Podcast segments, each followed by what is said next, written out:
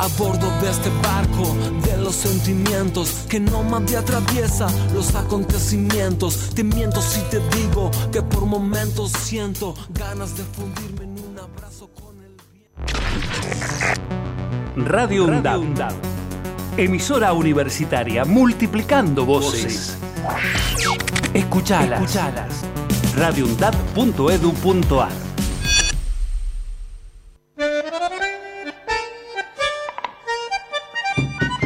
Estado de Derecho es la supremacía de la Constitución y el cumplimiento de las leyes para garantizar la libertad y el bienestar de todo el pueblo y ciudadanía.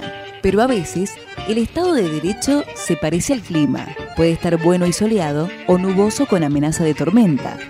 En este programa nos proponemos a funcionar como una estación meteorológica jurídica, dando reportes del estado del tiempo para el área metropolitana de Buenos Aires y del Estado de Derecho para todo el país desde Radio UNDAB, transmitiendo para el municipio de Avellaneda, la ciudad autónoma y el Gran Buenos Aires. Esto es el estado del tiempo y el estado de derecho.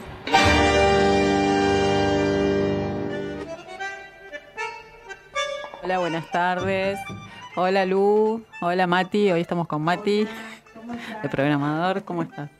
Acá estamos con un día mucho frío, hay sol, pero está fresquísimo, así que la verdad que cuando sí, ¿eh? salen. Se vino con todo el frío después de, de la verana, de la perdón, de la semana primaveral que tuvimos. Eh, se vino el frío con todo otra vez. ¿Cómo andas, Lu? Bien, acá ando, este, bien. Así bueno, cursando, hoy terminé, hoy cursé a la mañana. ya empezamos, ¿eh? empezamos con todo la cursada. bastante. Hoy cursé familia temprano. Uh. Así que, pero bien. Bueno, virtual. Porque... bien porque tenemos pilas todavía. Claro. Hay que ver ahora eh, a mitad del cuatrimestre. Viste que nuestra carrera es bimodal, así que en esta en este cuatrimestre vamos todavía a tener... seguimos con esa modalidad. Claro. Virtual, mitad virtual, mitad presencial. Claro. Y hay otras carreras que van presencial. Bueno, bárbaro. Así que, no, pero bien, venimos bien, así que. Bueno, Estamos. arrancamos con eh, la presentación del programa, ¿crees? Dale. El Estado del Tiempo y el Estado de Derecho aborda temas del ámbito de derecho y nos proponemos funcionar como un Estado meteorológico jurídico. En ese sentido, hacemos un paralelismo del alerta meteorológico con el Estado de Derecho. Alerta roja, esto es tormenta, cuando el Estado de Derecho no se cumple. Alerta amarilla, posible tormenta, cuando el Estado de Derecho está bajo amenaza. Y alerta verde, esto es buen tiempo, cuando el Estado de Derecho se cumple. Bien. ¿Y nuestras líneas de comunicación? Vamos a las líneas de comunicación. Nuestras líneas son facebook.com, tiempo y derecho, punto Instagram, Twitter, arroba tiempo y derecho. Bueno, y eh, si querés, eh, vamos a el estado del tiempo. Dale, ¿cómo va para a estar el este fin de semana. Eh, tenemos el día viernes 19 de agosto, o sea, mañana dijimos que estábamos con temperaturas muy bajas, así que bueno, seguimos. Mañana va a ser 5 grados a la mañana. Mucho frío. Y la máxima vamos a tener de 14 grados. Lo, lo bueno es que va a estar soleado. El día sábado tenemos más baja la temperatura todavía, la mínima de 3 grados. La máxima de 17, un poquito más alta la máxima también dice soleado. Y el día domingo tenemos una mínima de 6 grados y una máxima de 19, o sea, va subiendo, ¿no? Y Sí. siempre soleado. Así que bueno, dentro de todo, Bueno, el domingo buen es el día del niño, así que bueno. El domingo es el día del niño, así que para las familias, para festejar, para disfrutar con los chicos. Bueno, ¿y, y qué tenemos en el programa de hoy, Gra? Bueno, hoy está con nosotros eh, Ariel Somoza. Hola Ariel, que recién llegó. Hola, ¿Qué tal? Buenas tardes. Muchas gracias por venir. No, por favor, gracias por la invitación. Bueno, estamos eh, un poco Vamos a una propaganda, así nos eh, acomodamos un poquito y ya volvemos. Dale, gracias. Radio UNDAB, aire universitario. Radio UNDAB, Radio UNDAB. La radio de la Universidad Nacional de Avellaneda. radioundab.edu.ar Radio UNDAB. Voces críticas para construir futuro. Hacemos pie. Recorremos todos los paisajes de la ciudad de Avellaneda y los distintos escenarios barriales, con agenda propia. Hacemos pie, paisajes y escenarios, de lunes a viernes de 10 a 12 horas. Hacemos pie. Década. Empezamos a hablar antes que la UNDAB, pero nos pusimos nombre y apellido el 7 de mayo de 2012. Década. Sonar en unidad, compartir la palabra, mediar colectivamente. La década de Radio Lab es de cada una de nosotras. La década de Radio UNDAB es de cada uno de nosotros. La década de Radio UNDAB es de cada uno de nosotros. La década de Radio UNDAB es de cada uno de nosotros. Valor agregado. El mejor análisis de la semana. Política, economía, información y actualidad. Los viernes de 18 a 20 horas. Valor agregado. Donde estés y cuando quieras, escucha Radio UNDAB. Baja la aplicación en tu celular. Búscanos en tu tienda de aplicaciones como Radio UNDAB y escucha nuestros contenidos. Baja la aplicación en tu Baja la celular. aplicación en tu celular. Donde estés y cuando quieras, Radio UNDAB. Hacemos otra comunicación. Otra comunicación.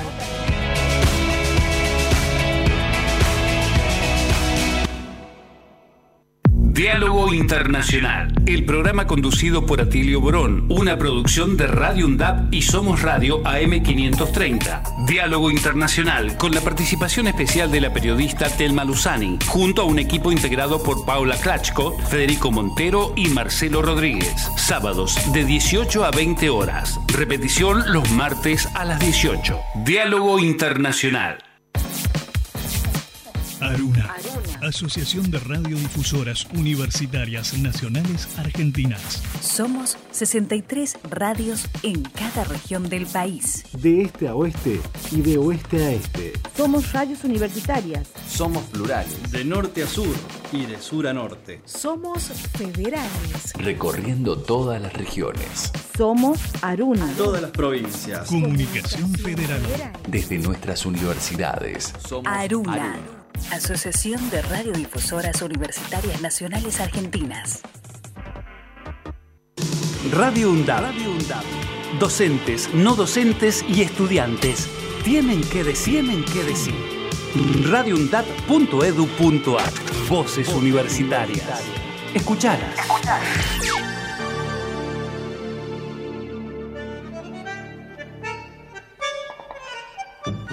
Bueno, estamos con eh, el doctor Ariel Somoza.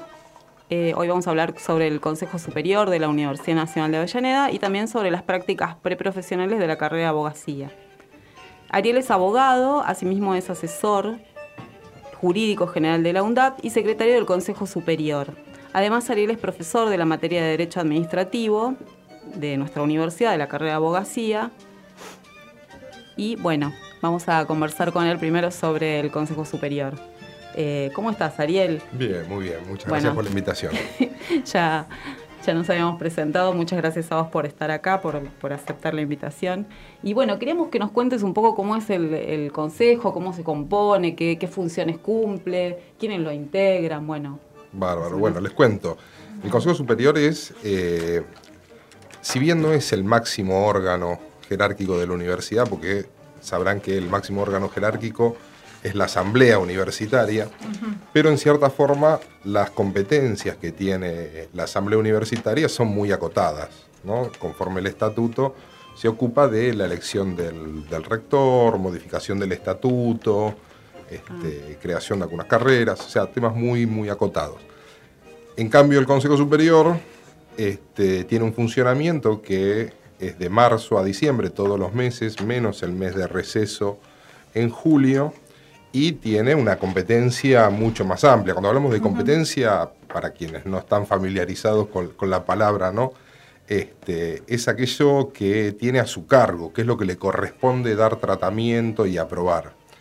Por un lado es un poco una especie de, cuando nosotros le explicamos a los estudiantes que vienen a hacer la práctica preprofesional, les decimos, salvando mucho las diferencias, ¿no? Pero si el rector fuera el Poder Ejecutivo, en cierta forma el Consejo Superior hace las veces de legislativo, porque dentro de todas esas cuestiones que tiene a su cargo está la elaboración de toda la reglamentación de la universidad.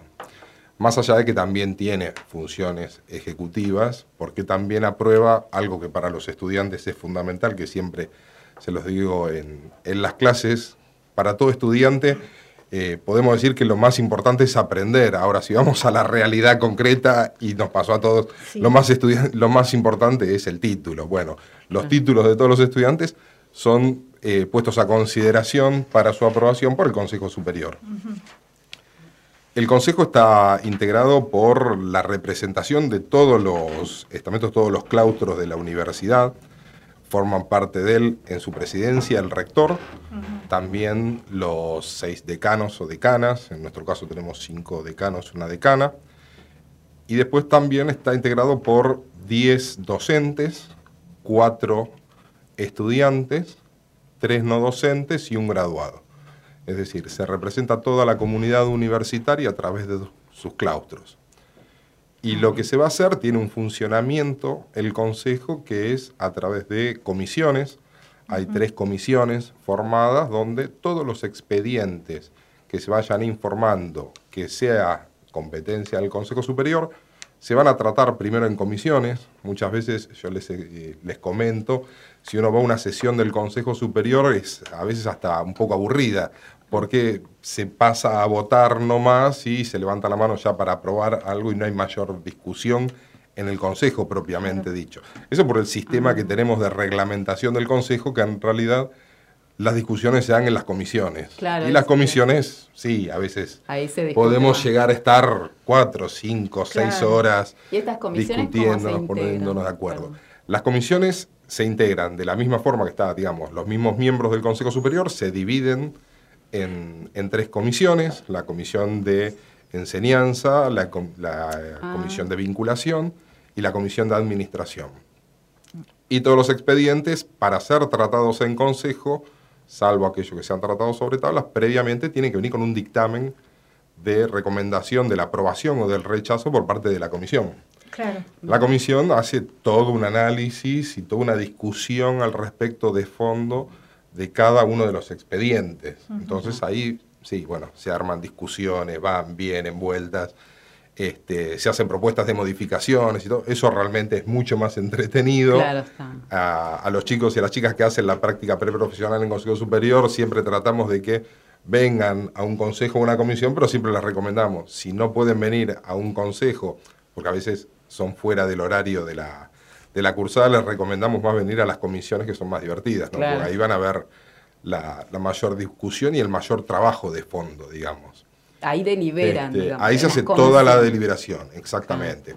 Puede darse la deliberación también en, el Consejo, pero por lo general es como que una, es como en el Congreso, digamos.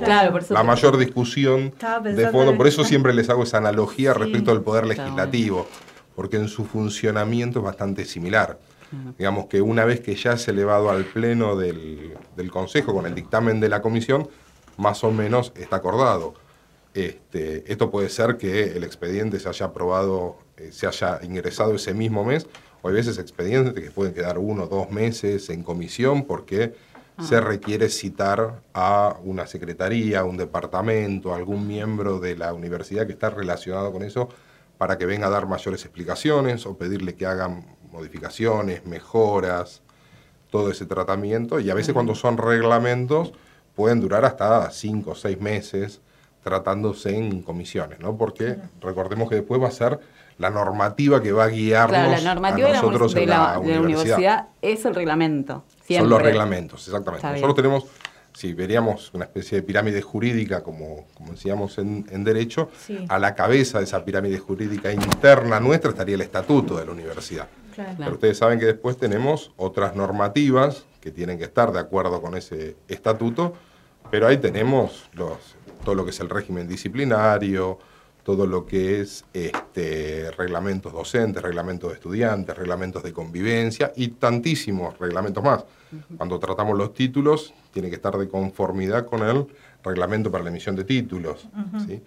Toda esa normativa es discutida y es tratada en el Consejo Superior. Bien. Y el tema de los planes de estudio también, ¿no? Los planes de estudio, todo eso también. Pasa siempre todo por el Consejo Superior. Está bien, y eso lo deliberan las comisiones. Se ¿no? deliberan las me comisiones, exactamente. Y después se eleva, digamos, más Eso o después, menos. claro, las comisiones siempre son 15 días antes del pleno. Nosotros siempre armamos en diciembre de cada año, hacemos el cronograma de sesiones del año próximo. Y se hace ese cronograma estableciendo, como les decía antes, desde marzo hasta diciembre, menos julio, que hay receso, lo que es el cronograma de sesiones ordinarias. ¿sí? que por eso les decía que es, es distinto de la asamblea. La asamblea va a convocarse para determinados actos puntuales. Acá siempre, todos los meses, este, salvo los de receso, va a haber funcionamiento del Consejo Superior. Pero la asamblea tiene un, un día específico que no, No, se por convoca eso. por algo Se con- extraordinario. Exactamente. Ah, Por, algo extraordinario o, a ver, estos son vicios de, de docente de derecho. No siempre extraordinario, porque una asamblea para elección de rector es una asamblea ordinaria. Claro. Lo que pasa es que no tiene fecha fija. ¿sí? Eh, en cambio, sí las de Consejo Superior tienen un cronograma que está previamente acordado desde el año anterior, Claro. porque imagínense, yo les decía, son 10 docentes, por ejemplo. Sí. Los 10 docentes tenemos que tratar de articular para que cada uno de los docentes no caiga ese día en lo posible en un horario en el cual estén dando clase. Claro. Porque si bien tiene que cumplir con el Consejo Superior, también tiene que cumplir con las horas que tiene que estar frente a curso y demás. Así que bueno, por lo general ya todos saben que los miércoles es el día que nosotros tenemos consejo y se van a hacer un miércoles, se hace la sesión de comisiones y a los 15 días se hace el pleno. Eso es algo que lo modificamos el año pasado, porque antes se hacían las comisiones un miércoles y al otro miércoles inmediatamente se hacía el pleno.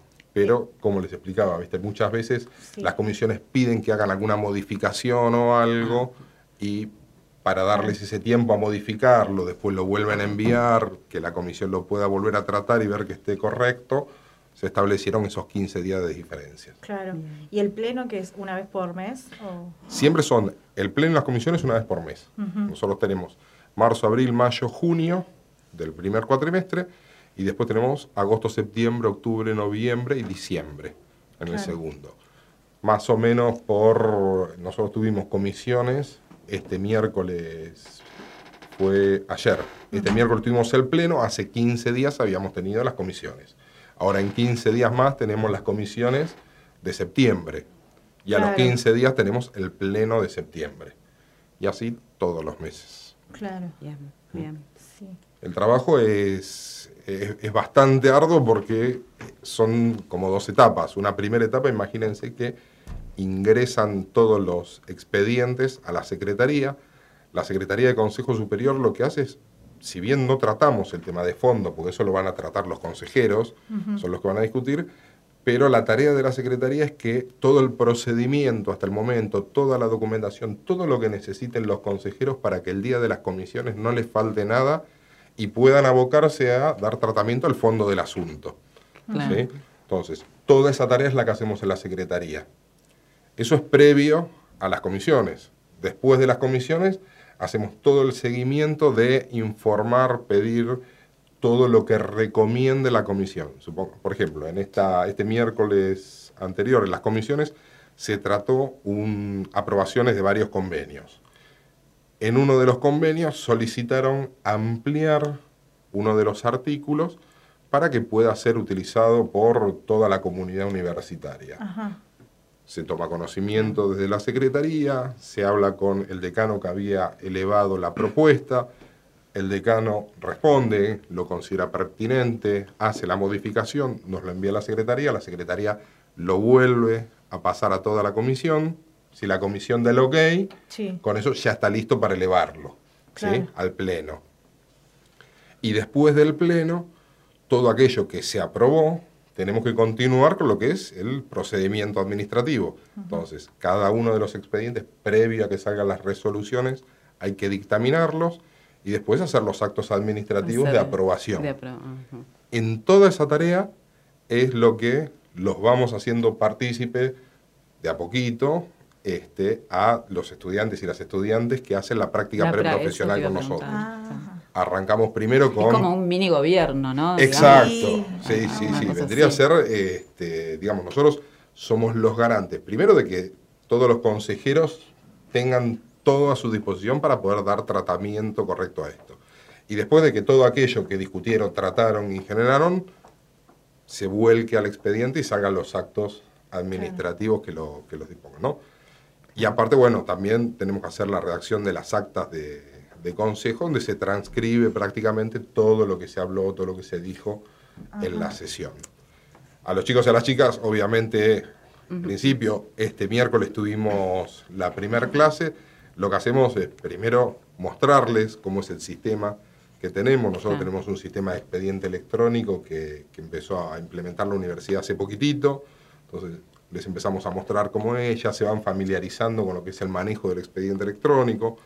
Es una práctica profundizada en lo que es derecho administrativo, porque todo lo que hacemos en la universidad es derecho administrativo, así que le, le sirve mucho para eso. Y arrancan, digamos, desde empezar de a poquito a revisar expedientes previo hasta que terminan ya directamente elaborando ellos los dictámenes, obviamente siempre supervisado por, por la doctora Elizabeth Ledenbus, que es la directora de consejo que, que trabaja conmigo y conmigo, pero ya terminan ellos haciendo la elaboración de los dictámenes jurídicos, que es lo que el día de mañana van a Ah, hacer. eso es lo que, los que Seguramente si se terminan recibiendo abogados y trabajan en la especialidad de Derecho Administrativo, seguramente en algún momento van a tener algún cargo donde tengan que dictaminar expedientes. Bueno, toda esa práctica ya la van haciendo acá. ¿Cómo dictaminar expedientes? Perdón, Claro. la- ¿qué, ¿qué significa? La ley de procedimiento administrativo, que por la que nos Ujú. regimos nosotros, se rige la administración central también y demás, establece que antes de un acto administrativo, el acto administrativo pueden ser las resoluciones, algunos Claro, lo conocen, sí. los decretos que emite el Poder Ejecutivo. Nosotros en la universidad emitimos resoluciones, si son de rector o del Consejo Superior, o disposiciones si son de alguna secretaría. Un acto administrativo, para que se entienda fácil, como se los explico a, los, a mis estudiantes en Derecho Administrativo cuando recién empiezan, es, es el modo en que la universidad declara su voluntad. Claro. Cuando la universidad va a declarar su voluntad, por ejemplo, dice, bueno, apruebo este título, apruebo este reglamento, cómprese este, qué sé yo, bancos para equipar las aulas, esa voluntad que expresa se tiene que expresar a través de un acto administrativo, que tiene todas unas formalidades jurídicas. ¿no? El dictamen jurídico, la ley de procedimiento eh, administrativo establece que previo a que se emita ese acto administrativo, tiene que haber un dictamen jurídico. ¿Por qué un dictamen jurídico? Porque nosotros sabemos, por ejemplo, nuestro rector es ingeniero. ¿sí? Claro. Puede haber rectores, eh, otros funcionarios que emitan actos administrativos, pueden ser médicos, veterinarios, dentistas, no necesariamente tienen que ser abogados, entonces desconocen realmente de que el procedimiento administrativo, la cuestión técnico-jurídica se haya cumplido. Para eso es obligatorio que previamente haya un dictamen que es un escrito que hace un abogado, una abogada, va a analizar todo el procedimiento y le va a decir a quien vaya a emitir ese acto administrativo, este acto administrativo que usted va a emitir es correcto, es conforme a derecho, se cumplió con toda la reglamentación, ahora disponga usted Claro, dentro de sus facultades si lo emite o no lo emite. Claro. Eso los chicos de la práctica preprofesional directamente lo aprenden a hacer y lo practican porque este consejo tuvimos 180 expedientes.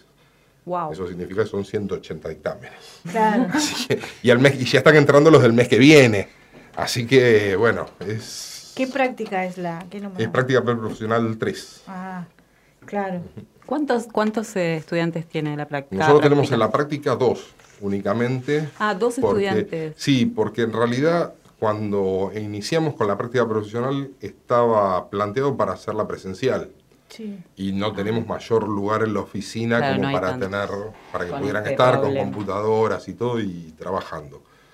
La realidad que después nos vino la pandemia, cambió absolutamente todo y tenemos que verlo porque probablemente podamos tener más estudiantes porque se dio, nos dimos cuenta, por ejemplo, que en la virtualidad para lo que son los expedientes, sobre todo habiendo implementado el expediente electrónico, no tenemos ningún problema de trabajarlo en forma virtual. claro. De hecho, hoy por hoy, eh, yo estuve ayer con una de las estudiantes que, que vino, estuvimos charlando y lo que le planteamos es, mira, manejalo tranquila como a vos te parezca, porque no vamos a ser muy estrictos con los horarios.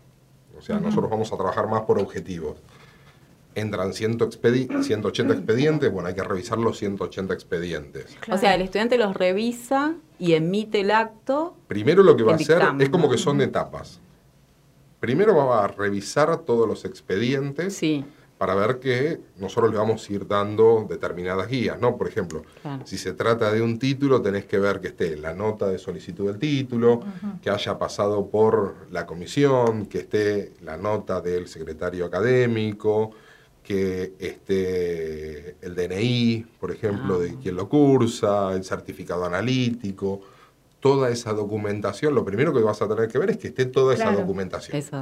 ¿Por qué? Porque lo que hacemos en esta primera etapa es que el expediente le llegue, yo hago así a veces porque me estoy acostumbrado al expediente papel, Sí. pero en realidad ahora le llega, Ahora le llega electrónico, pero en realidad ¿qué es?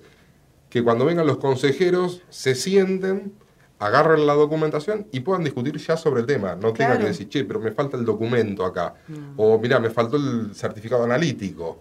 No, Claro. que ellos tengan todo resuelto para poder decir, bueno, cumple con todos los requisitos, está bien, fantástico, se aprueba. Se Digamos que en las emisiones de títulos Sí.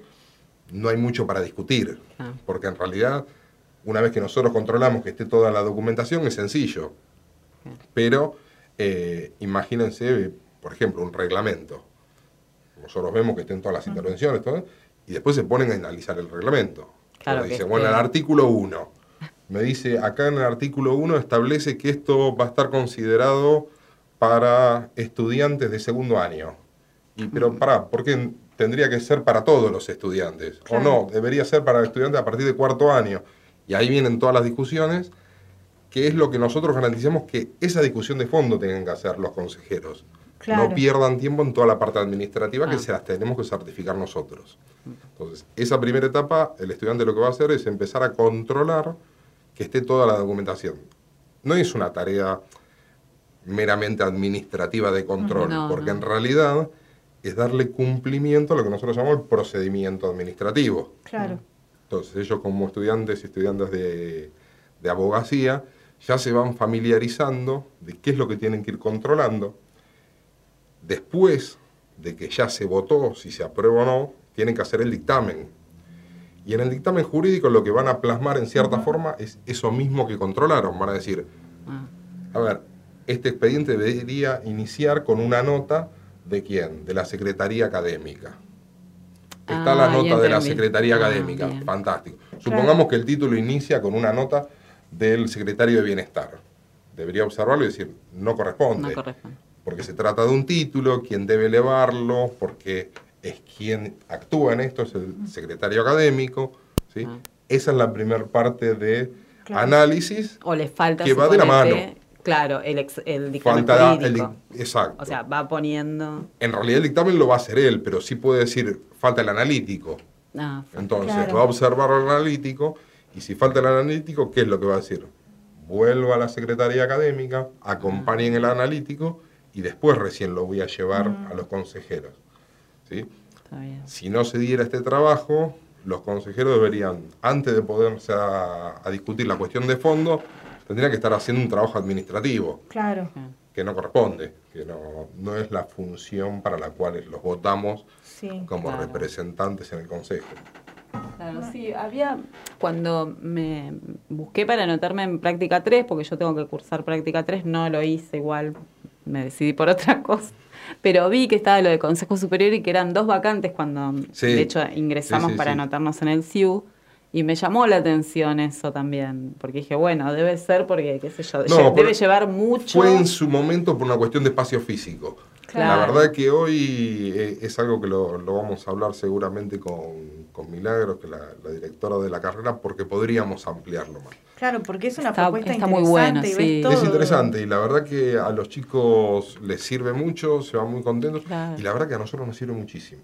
Claro. Porque en esto de que siempre hablamos de construir conocimiento, ¿no? En Sí. cuanto los estudiantes aprenden de nosotros, nosotros aprendemos de ellos. ¿Qué más que la institución Este, misma? Por eso, sí, para- y aparte lo que aprendemos nosotros de ellos. A nosotros, por ejemplo, nos dan, en este marco de trabajar virtual, son mucho más rápidos los chicos que, que nosotros, les sale más fácil, más rápido. Claro. Y por ejemplo, el cuatrimestre pasado nos han generado los dos estudiantes que tuvimos un montón de informes que en base a lo que nosotros les pedíamos, ellos lo hicieron con unos formatos que quedé enloquecido porque me armaron todos PowerPoint, un montón de cosas que hasta nos sirven Buenísimo. para el día de mañana nosotros darle al Consejo Superior, si queremos hacer un, un informe de las actividades de la Secretaría, hicieron un trabajo excepcional.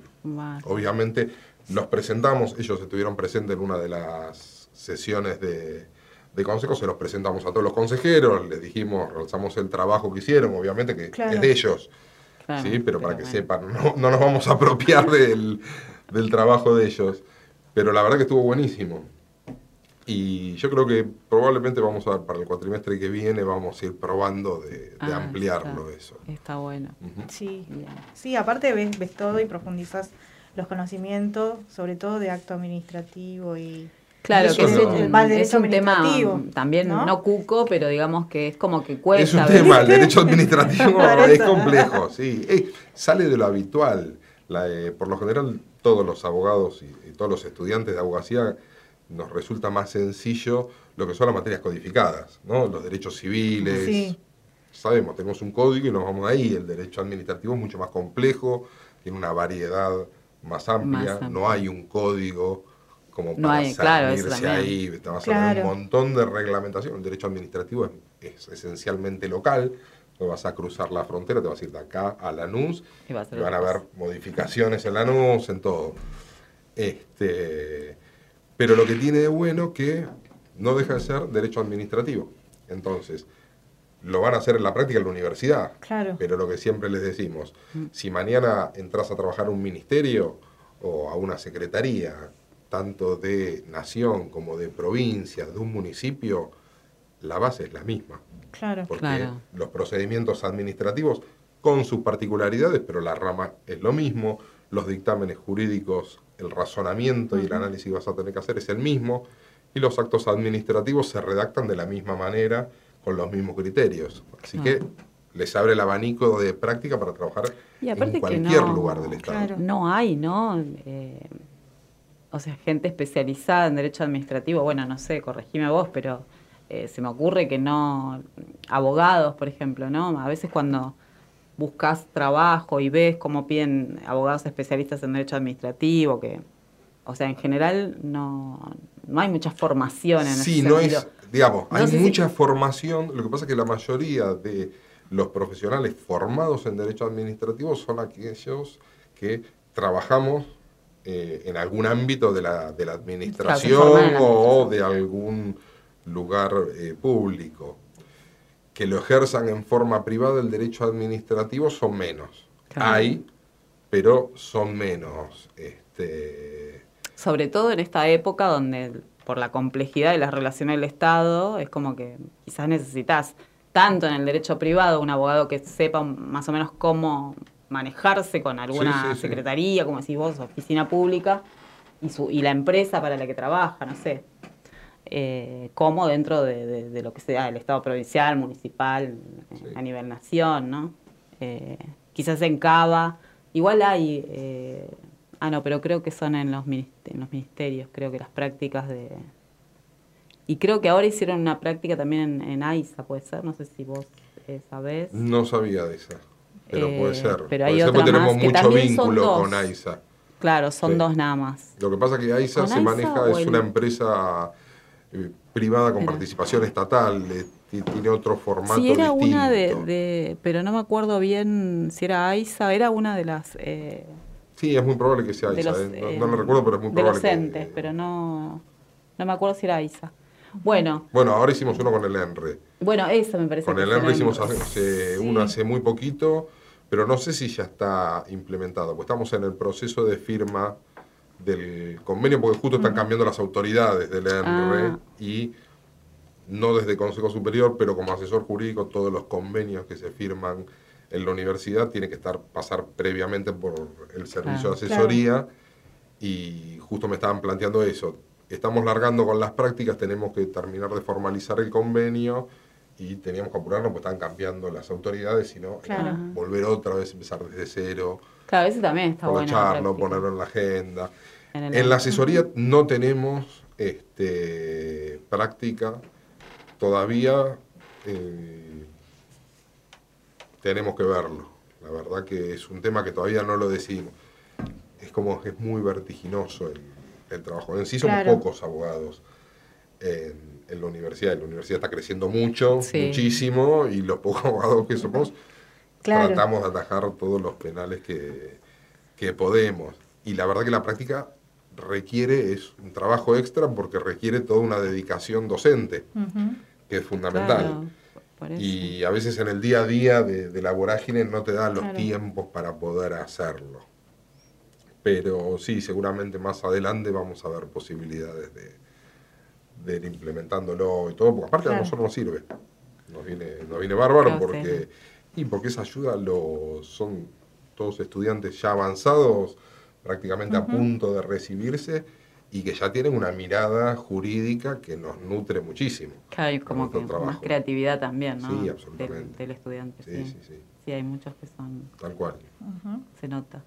Se Sí, nota la enseñanza también. Está bueno. Sí, está muy bueno. La verdad, a mí me gusta. a mí que me. Digamos, para mí la, la docencia es lo que me libera un poco la cabeza, es lo que más Claro. disfruto. Claro. Eh, eh, y la verdad que sí, es buenísimo. Porque aparte me ha pasado, no, no siempre, pero me ha pasado de tener estudiantes en la práctica que fueron estudiantes míos en Derecho Administrativo. Ajá. Entonces, eso es como muy satisfactorio cuando vos ves y decís, a ver, bueno, este trabajo que tenés que hacer, el dictamen, a ver, o, o la redacción del acto administrativo, ¿qué tenés que tener en cuenta? Y tal cosa, tal otra, y todo, y vos decís, estas son cosas que nosotros le machacamos mucho en el curso, acuérdense Claro, de esto, tienen sí, que sí. ver esto, cuando vayan a la práctica tienen que ver estas cosas, ver que lo recuerdan, que lo aprendieron, eh, es como que vas recogiendo los frutos. Claro. Está fantástico. Sí, sí, no- sí, nos acordamos de, Sí, de derecho administrativo. administrativo. bueno, sí, sobre, no, las dos cursamos a la mañana. Claro, sí, con, con ellos sí. Sí, Sí. ustedes cursaron la presencialidad. Sí, Claro. todavía no. no. Sí, sí, sí. Después Sí. cursamos eh, acto y procedimiento y estamos Claro. todavía. Seguimos Que le fue bien con acto y procedimiento. Sí, sí, muy bien. Sí. Sí, sí. Bueno, Yo nosotros lo que siempre comentamos, sí. Nosotros lo que siempre comentamos, que, eh, mira, lo hablamos con Pablo, ustedes saben que es mi compañero, damos la clase juntos Sí. hace rato. Eh, una de las cosas más lindas que nos pasa es cuando nos cruzamos en el, en el bufete en los pasillos, nos cruzan y nos dicen, profe, estoy cursando acto y procedimiento. Y la verdad que me va bárbaro, porque de lo que aprendí con ustedes me simplificó mucho el tema. Sí, a mí me Eso pareció es- complejo, me fue bien, muy Es bien, me compleja, fue, es una pero me gustó, al principio la odié, pero Sí. después me gustó mucho Sí, sí, eh, cuando la entendí. Es que aparte es, mirá, yo vengo de haber dado el martes la, la primera clase del cuatrimestre. Y lo primero que les comentamos es eso, es dedíquenle tiempo a la materia. Sí, Para estudiarla Sí, y para tratar de quererla. Porque aparte, vieron que la primera parte es como que uno empieza a tomar todo un montón de conceptos que no termina de entender para qué son la- las sensaciones, un poco de si estoy perdiendo el tiempo, eh, todos estos conceptos, cuándo los voy a emplear. Y recién cuando empieza la segunda parte, que empezamos a ver acto administrativo, procedimiento y todo, empiezan a ver, ah, y esto era para esto, esto venía por esto otro. Pero bueno, hay que llegar a esa segunda parte, porque la primera parte es, claro, y aparte es como que te parece todo muy teórico, claro, como no tenés, eh, supongamos, yo nunca trabajé en la administración pública. No, no saber lo que es, o sea, una sabe lo que es un expediente porque, bueno, más o menos mínimamente lo has escuchado en tu vida, pero, Sí, digamos, pero- el manejo Pero es, es- interno es de lo que distinto de lo que es el derecho Claro, privado. Si yo en claro. derecho privado vamos a cursar contratos y te hablo de un contrato de compraventa, de un contrato de alquiler, todos estamos familiarizados, todos Claro. alguna vez compramos este, algo, este, no sé si una propiedad porque está más complicado hoy en día, pero o alquilamos. más O alquilamos. alquilamos, alquiler, o claro. compramos un auto, o tenemos un amigo, un conocido, alguien que compró un auto y que le comentó, Tal firmé el boleto, fui al registro a hacer esto. Estamos más familiarizados Claro. con eso. Con lo que es la parte del procedimiento administrativo, si No. no pasaste por la administración o, o por algún organismo público, Sí, te cuesta. es como un gran misterio, ¿viste? No terminás de comprenderlo. Entonces, bueno, lleva toda esa tarea primero de Claro. como les digo siempre, eh, es aprender a hablar un idioma nuevo. Claro, sí. La universidad, igual que la administración pública, hablamos un idioma específico, nuestro, claro. que es un idioma que está este, referenciado en expedientes. Nosotros hablamos a través de expedientes. Claro. Entonces, eso cambia Sí. absolutamente todo. Es, es- Yo quiero comprarte un auto a vos o a vos cualquiera de las dos, le digo, me gusta tu auto, te lo compro, vos me decís, bueno, te lo vendo, Claro. nos ponemos de acuerdo en el precio, firmamos un boleto de compraventa o vamos directamente al registro de la propiedad, hacemos los cero- papeles y se acabó. 08 y Ah. Yo acá Claro. digo, necesitamos comprar una mesa, tengo que armar una nota, abrir un expediente que pase a compras, hacer una solicitud de compras, armar un proceso licitatorio. Es Claro, más complejo. Sí, más. Claro. Pero bueno, estamos hablando de organismos públicos, entonces todo lo que nosotros hacemos en la universidad tiene que estar justificado y tiene que estar plasmado en un expediente donde cualquiera pueda venir, pedir el expediente, revisarlo y ver que los fondos públicos que nosotros ejecutamos son cuidados. Claro. ¿sí? Entonces, esa es la, la lógica y la razón de ser de por qué a veces uno piensa, bueno, pero es tan complejo. Sí, yo siempre digo lo mismo, si yo quiero ir a comprar cualquier cosa para mí, No tengo que no explicar. tengo que pedirle no tengo que permiso ni darle permiso, explicaciones claro. a nadie. Claro, La vas y universidad y listo. siempre, siempre que va a hacer cualquier cosa tiene que dar explicaciones. ¿sí? Y las da en el propio acto administrativo. Bueno, eso es lo que nosotros les enseñamos en eh, eh, Derecho Administrativo primero y después en la práctica lo van viendo todos los días, decir, bueno, es como el cerrar el núcleo, ¿no? Todo aquello que yo iba viendo, ahora lo estamos haciendo. Es otra cosa. Sí. Te, te van fijando más los conceptos. Y sí, tal cual. Sí. Y como es derecho administrativo, nosotros cada vez que, cuando hablamos de derecho administrativo con los compañeros, siempre le aconsejamos, no, anotate en derecho administrativo y en, en una nada más. No te anoten más materias porque Es largo, este, sí. si le querés dedicar, querés aprobar, dedicarle tiempo. Comete Sí, el libro de Balvin. Bueno, el otro día hablábamos de eso, ¿viste? Está- está- tengo muy fresquita la primera clase que fue la del martes. sí. Entonces, este, bueno, igual que les pasó a ustedes cuando, cuando cursamos, les recomendábamos. Digo, bueno, nosotros les recomendamos el libro de Balbín, que es este, y inmediatamente les aclaramos, ojo, nosotros no tenemos ningún arreglo con Balbín. O sea, Claro. primero lo recomendamos porque Balbín lo tiene puesto a disposición en forma gratuita para que cualquiera lo baje. Cuestión muy importante. Y segundo, porque después, si vamos a los otros manuales, ya estamos hablando de mínimo de cinco tomos. Claro. Entonces, el de gordillo. nosotros hacemos fuerza para que traten de estudiar Balbín. Si le tengo que dar los cinco tomos de gordillo, se vuelven locos. Claro. Este, después favor. sí, les recomiendo, léanlo. Yo muchas veces para, para el trabajo me manejo más por gordillo que por Balbín. Pero Sí. para estudiar la materia es un montón. Claro. Es Sí, igual yo leí Gordillo, me sirvió lo que Es- encontré en internet, hermoso, ¿no? A mí me gusta más. Me, me, me- me Este- pareció mucho mejor explicado algunas cosas. Está ¿no? más profundizado. Lo que Sí. pasa es que vos pensás que en la cantidad de tomos que son, obviamente está mucho más desarrollado. Claro. Pero para una clase de derecho administrativo, que es de un cuatrimestre, si Sí, no, partimos ya de tantos tomos, Sí, no es se puede. complejo. Es Claro, complejo. Sí. Bueno, Es ya acto y procedimiento ¿no? tiene mucha más bibliografía Claro. eh, que, que derecho administrativo, o sea, Ujú. Y más complejo también. Y sí, Claro, obvio. Ya es el Como acto que en vas- sí, digamos. Que nosotros les damos el primer susto, ¿no? Claro, ya van a ver. Claro, es general, una mirada general. Y si nosotros le diéramos el susto como No, acto administrativo, Chao. no existirían administrativistas, ya Claro. directamente saldrían corriendo de movida. Nosotros lo hacemos de poquito para que vayan entrando, algún distraído que diga, che, está bueno esto, me meto en esto. No, y pero después, bueno, bueno. vos lo ves que está bueno, pero cuando te dedicas, como vos decís, con el tiempo que le dedicas. Porque si te anotás, no sé, en cuatro, en cinco, es imposible que le veas Yo el lado bueno tema- del derecho administrativo. mirá, yo- es un tema que lo, que lo charlamos mucho con tanto con Daniel Bosicio como Pablo Bebeni, que son con quienes damos clase, lo hemos hablado con Anabela también, y muchas veces se los recomendamos también a los propios estudiantes. A nosotros nos ha pasado de tomar un final, nosotros los finales tratamos siempre de que sean orales, Sí, y de tomar un final y ver que vienen, pero muy mal preparados. Ah. Y a- inmediatamente preguntarles, bueno, pero ¿qué es lo que pasó? O sea, te costó porque te pusiste nervioso, todo, vemos la forma, porque Claro. siempre tenemos el criterio de decir, a ver, el objetivo es que si sabes, lo apruebes. No que no apruebes porque te pusiste nervioso, por algo por el estilo. O sea, de la misma forma que si no sabes, no vas a aprobarlo. No vas a aprobar, no. Pero de esas conversaciones muchas veces no, lo que pasa es que tuve mucho que estudiar porque hoy tenía que dar, esta semana me tocaron eh, dos exámenes y la semana pasada tuve que dar tres. Para como dos y tres. ¿Cuántas materias te anotaste? Cinco. Claro, es un montón. Y es un montón. O sea, cinco materias es un montón. O sea, yo entiendo, a todos nos pasó, yo también fui estudiante y todos corríamos por decir, me quiero recibir lo antes posible. Pero la realidad es que No, no desde la experiencia ya como profesional no cambia absolutamente nada un cuatrimestre antes, un cuatrimestre después, un año antes, un año después, no cambia absolutamente nada. Recibirse y sentir que los conocimientos están sólidos es muchísimo más importante Claro. que haberse recibido un año antes. Claro. Eh, Sí, hay como una cosa que de- es la carrera y pasa. correr en serio. Es la ¿no? carrera. Hacer una es carrera. la carrera. Claro. O sea, se llama carrera. O sea, Claro. nosotros corremos para tratar de recibirnos.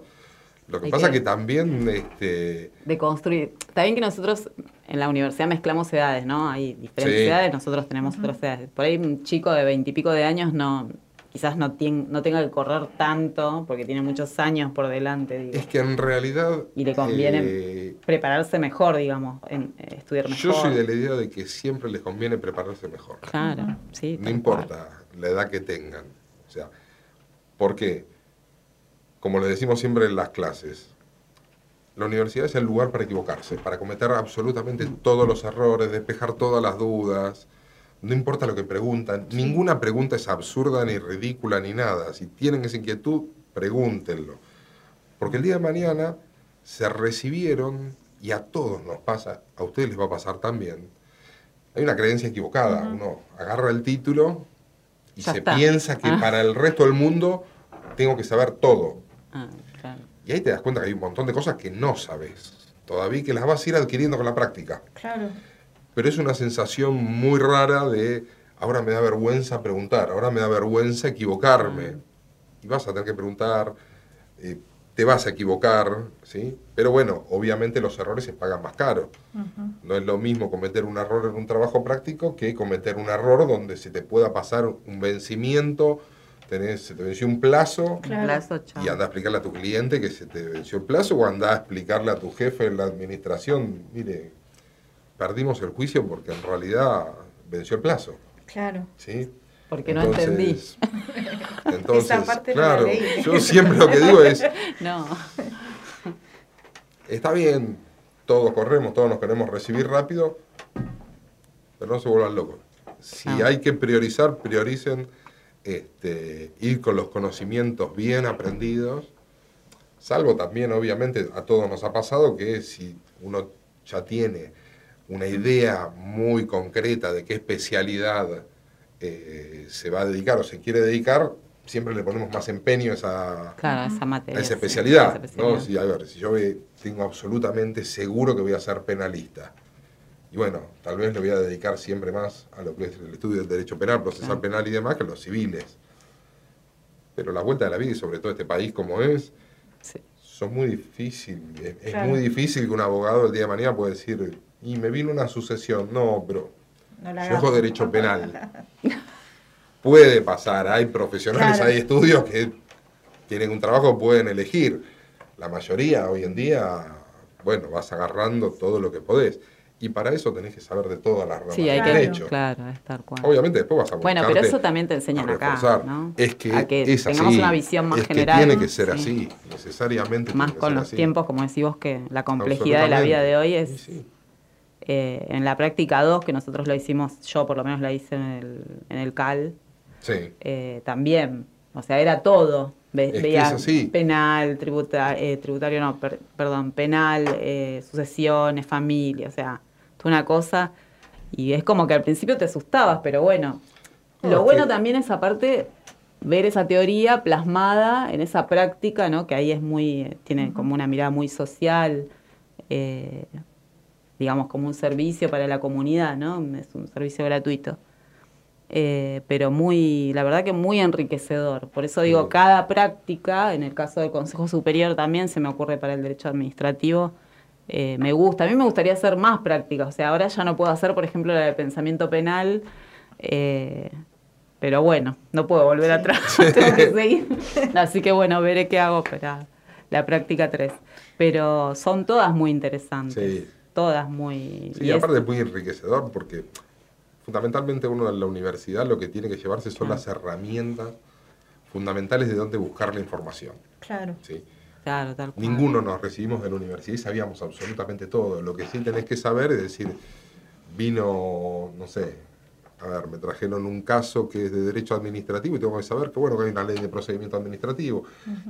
Que si es en un municipio, bueno, tengo que ir a buscar cuál es la legislación local, porque el derecho administrativo es local. Entonces, buscarlo ahí va profundizando. A ver, lo que siempre le decimos a los estudiantes, eh, el abogado no deja de estudiar jamás Claro. es imposible que No. uno haya aprendido No. absolutamente todo en la carrera.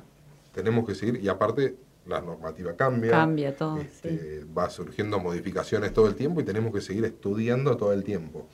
La carrera lo que nos va a dar más que nada es, bueno, son los pilares, las bases fundamentales y el saber dónde buscar. Claro.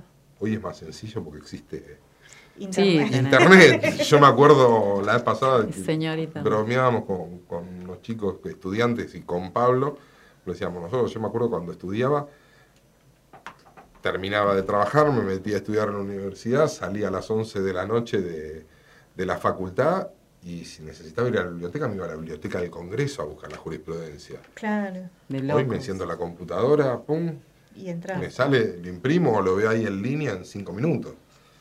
Claro, es- Este, es- está buenísimo, eso es Eso es un- una gran herramienta, sí. Igual Incluso- también es recomendable que vayan ahí a esos lugares para que vean cómo Sí, como, ¿No? a ver, como práctica, curiosidad. como práctica de, de curiosidad de ver los dinosaurios que éramos nosotros. Claro. Está buenísimo, pero Bueno, yo había ido- imagínate que, a ver, caso mío, como, como, como la mayoría que, que hicimos toda la carrera trabajando, yo salía del trabajo a las 6 de la tarde, de ahí me iba a cruzar, estudié en la UBA, me iba a Firoal Corta, a, a la facultad, salía a las 11 de la noche, Claro. y de ahí me iba a la biblioteca del, del Congreso. Claro. Tenías mucho Y al otro día, a las 7 de la mañana, otra vez arriba, porque había otra vez ir a trabajar. Mucho menos Era- tiempo. No, Hoy, bienvenido sea que se pueda aprovechar. Hoy es Obvio, buenísimo, obvio. lo masificás un montón, porque aparte hay una realidad. Se hizo muchísimo más accesible.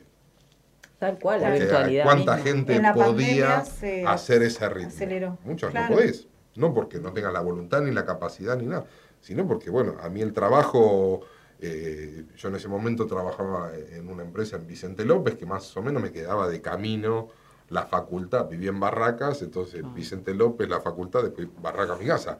Ahora, si trabajabas ponerle en Ezeiza, no te dan los tiempos. No. ¿Cómo hacías? No. Y podías tener más capacidad, podías hacer un... Pero los tiempos no te iban a dar, nunca. Claro. Entonces, esto yo creo que está genial. Primero, la creación de las universidades del... de- Y eso te iba a decir la también, ¿no? Universidad del Eso fue- Bicentenario que fue Sí. maravilloso. Yo pensar, a ver, en vez de irme a, a Figueroa Corta, poder cursar en Piñeiro, Sí, tal a cual. mí me hubiera cambiado la vida, totalmente. Este, A mí también, si hubiese estado antes. sí, Y es, unos es años que es antes. maravilloso, Sí. es maravilloso, Sí, tal cual. porque realmente lo- los que tuvimos que hacer toda la carrera trabajando, nada, Claro, este, tiempos, viste, se te van, no te queda otra. Y hoy lo tenés ahí. Y después, bueno, todo lo que es la accesibilidad a través de internet, esa posibilidad, cuánto más económico se te hace. Nosotros teníamos que comprar los libros o alquilarlos. Eso también, sí, sí. Igual hay gente que todavía quiere el libro, el, el, el Está papel. fantástico, pero es una opción. pero es una Eso está buenísimo, porque si vos querés, a ver, nosotros les decimos, si quieren, cómprense el libro de Gordillo, de Balbín, de Manninghoff, el que quieran. Ahora, nosotros le subimos en el portal el de Balbín, que es totalmente gratuito. Claro, no Si quieren, lo imprimen. Si no lo quieren, lo ven desde la computadora. Eso es genial, eso masifica absolutamente y hace accesible muchísimo más. Algo que ya de por sí, una carrera universitaria, es difícil, es compleja, porque en los, en los tiempos que vivimos es complicado, todos tenemos inconvenientes personales, cuestiones Sí, de trabajo, la necesidad de rebuscar Bueno, el mango y demás. yo es- recuerdo esto es que vos-. Entonces, Claro. bueno, que vos decías de, de los apuntes, por ejemplo, ¿no? Eh, eh, hace unos años, cuando yo era más joven, hacía, hice la carrera de historia en, en la UBA y me acuerdo que comprabas los apuntes que eran muy baratos en el CEFIL, eh, pero eran casi regalados. Y hoy en día eso no se puede hacer. O No. sea, la universidad nuestra tiene un, un sistema de becas, ¿no? Y, Sí, sí, y- sí. y eso se puede adquirir a través de eso, pero digo, eh, internet y todo lo que es este la impresión en PDF, la impresión, perdón, el PDF, todo el material que, que vos podés ver a través de la computadora, sí tenés, ¿no? Porque también Sí, sí, sí, hay obvio. gente que no tiene, que por ahí solo tiene un teléfono. a mí me ha Que es complejo hacerlo desde el teléfono. A mí me ha tocado en pandemia dar clases virtual y, y ver estudiantes que estaban Sí, en barrios muy humildes, muy complicados, con el teléfono muerto de frío, eh, tratando de seguir la clase. Sí. Bueno, o sea, por ahí ves, está buenísimo ver el esfuerzo que ves, pero bueno, también ves la, la disparidad absoluta Sí. que hay, ¿no? Este, obviamente falta muchísimo, pero la creación de las universidades del, del conurbano, todas las universidades que crearon Néstor y Cristina, es un avance. Eso sí, sí, sí, Impresionante, fue impresionante. Y aparte, el cambio de mentalidad con el que, con que, que se abordan los cursos, con el que se dan las materias, cómo se construye conocimiento. Nosotros siempre decimos, nosotros construimos conocimiento. Nosotros vamos, damos la clase, pero vamos construyendo el conocimiento con el estudiante, con la intervención, con la participación, y nosotros vamos aprendiendo de los estudiantes. A mí me tocó estudiar en una universidad totalmente distinta. A mí como estudiante Claro, de Derecho en mi época, yo he presenciado como compañeros míos no los dejaban presentarse a dar un examen oral final porque no estaban de traje. No estaban en condiciones de Mirá. presentarse a rendir ante una mesa examinadora. Los sacaban volando. Y tal vez era un compañero que venía a trabajar en una fábrica y se estaba rompiendo el alma para encima poder trabajar y el docente, lo- mirándolo desde arriba, le dijo, usted no está en condiciones de presentarse a esta mesa y lo echaba. Eso jamás va a pasar acá. No, obvio. ¿sí? Entonces, cambian todo el Ah. paradigma. No es solo una cuestión de la cercanía. Obviamente, falta, hay todo un montón de cuestiones a mejorar y demás, pero la cercanía no es solamente geográfica, no es solamente territorial. Nosotros siempre lo, lo charlamos. eh, el rector acá es Jorge, Claro. no es el señor rector que todos lo cruzan en los como, pasillos, lo ven, cualquiera lo, lo para, lo charla.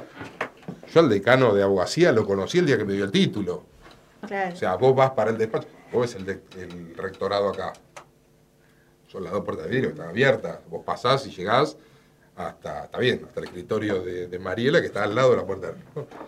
El decanato de abogacía es como un pasillo grande, todo de madera, con cuestiones muy rimbombantes, donde vos hasta te da como media impresión entrar. Claro. ¿viste? Decís esto, escúchame, parece que estoy entrando al FBI.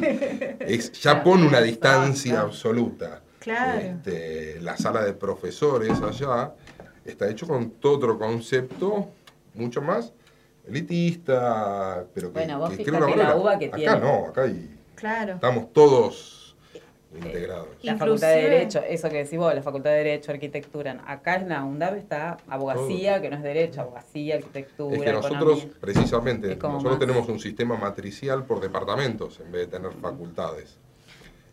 Y eso es a propósito. Mm, Sí. Hay una relación, una mezcla, como decimos a veces, pero en el buen sentido de relacionarse todas las distintas disciplinas. Claro. Nosotros no queremos abogados el día de mañana que estén desconectados de la realidad. Muchos de los problemas que tenemos hoy en la justicia argentina tienen que ver con eso, con una formación de profesionales de acceso a la justicia elitista disociados totalmente de la realidad. Vos pensás que este, a nosotros en última instancia nos juzga un juez de la corte que gana 2 millones de pesos, no paga impuesto a las ganancias. ¿Qué puede entender de mi realidad, por ejemplo? Ese tipo no sabe lo que es eh, el preocuparse porque te alcance para llegar a fin de mes, por tener que comprar una zapatilla a los nenes, porque che, hay que comer sopa cuatro veces, cinco veces seguida porque no alcanza para otra cosa. No lo entiende, no lo puede entender, aunque quisiera, yo creo que, que sería muy difícil comprenderlo. Sí, tal vez sí quisiera sí, porque tengo ejemplo como Zaffaroni que lo entienden, Claro. pero en su mayoría no. Entonces, también parte de lo que nosotros tratamos de hacer en la universidad, este, contribuir a formar profesionales que tengan otra mirada. Por eso también el, el trayecto transversal de trabajo social comunitario Claro, es obligatorio también. y es para Sí. todas las carreras. Pero bueno, estamos construyendo comunidad universitaria. Genial escucharte, Futuro. Ari. Porque nosotros No, acá te decimos Ari. gracias. Está bien, perfecto. Es que está Este- buenísimo, porque nosotros somos así. En realidad no tenemos esa distancia de docentes y todo eso es lo que, lo que yo Sí, adoro es verdad, de esta universidad. O sea, está buenísimo. Así que, bueno, gracias por venir. Y Muchísimas como el tiempo es tirano, nos quedaríamos charlando un poco más, sobre todo de la UNDAP, ¿no? Con todo lo que tiene la universidad y poner en valor teniendo una universidad acá en Avellaneda y que todas pueda- puedan acceder. Así que gracias y nos vemos el jueves que viene. Muchísimas gracias, Bien, chicas. gracias, un placer.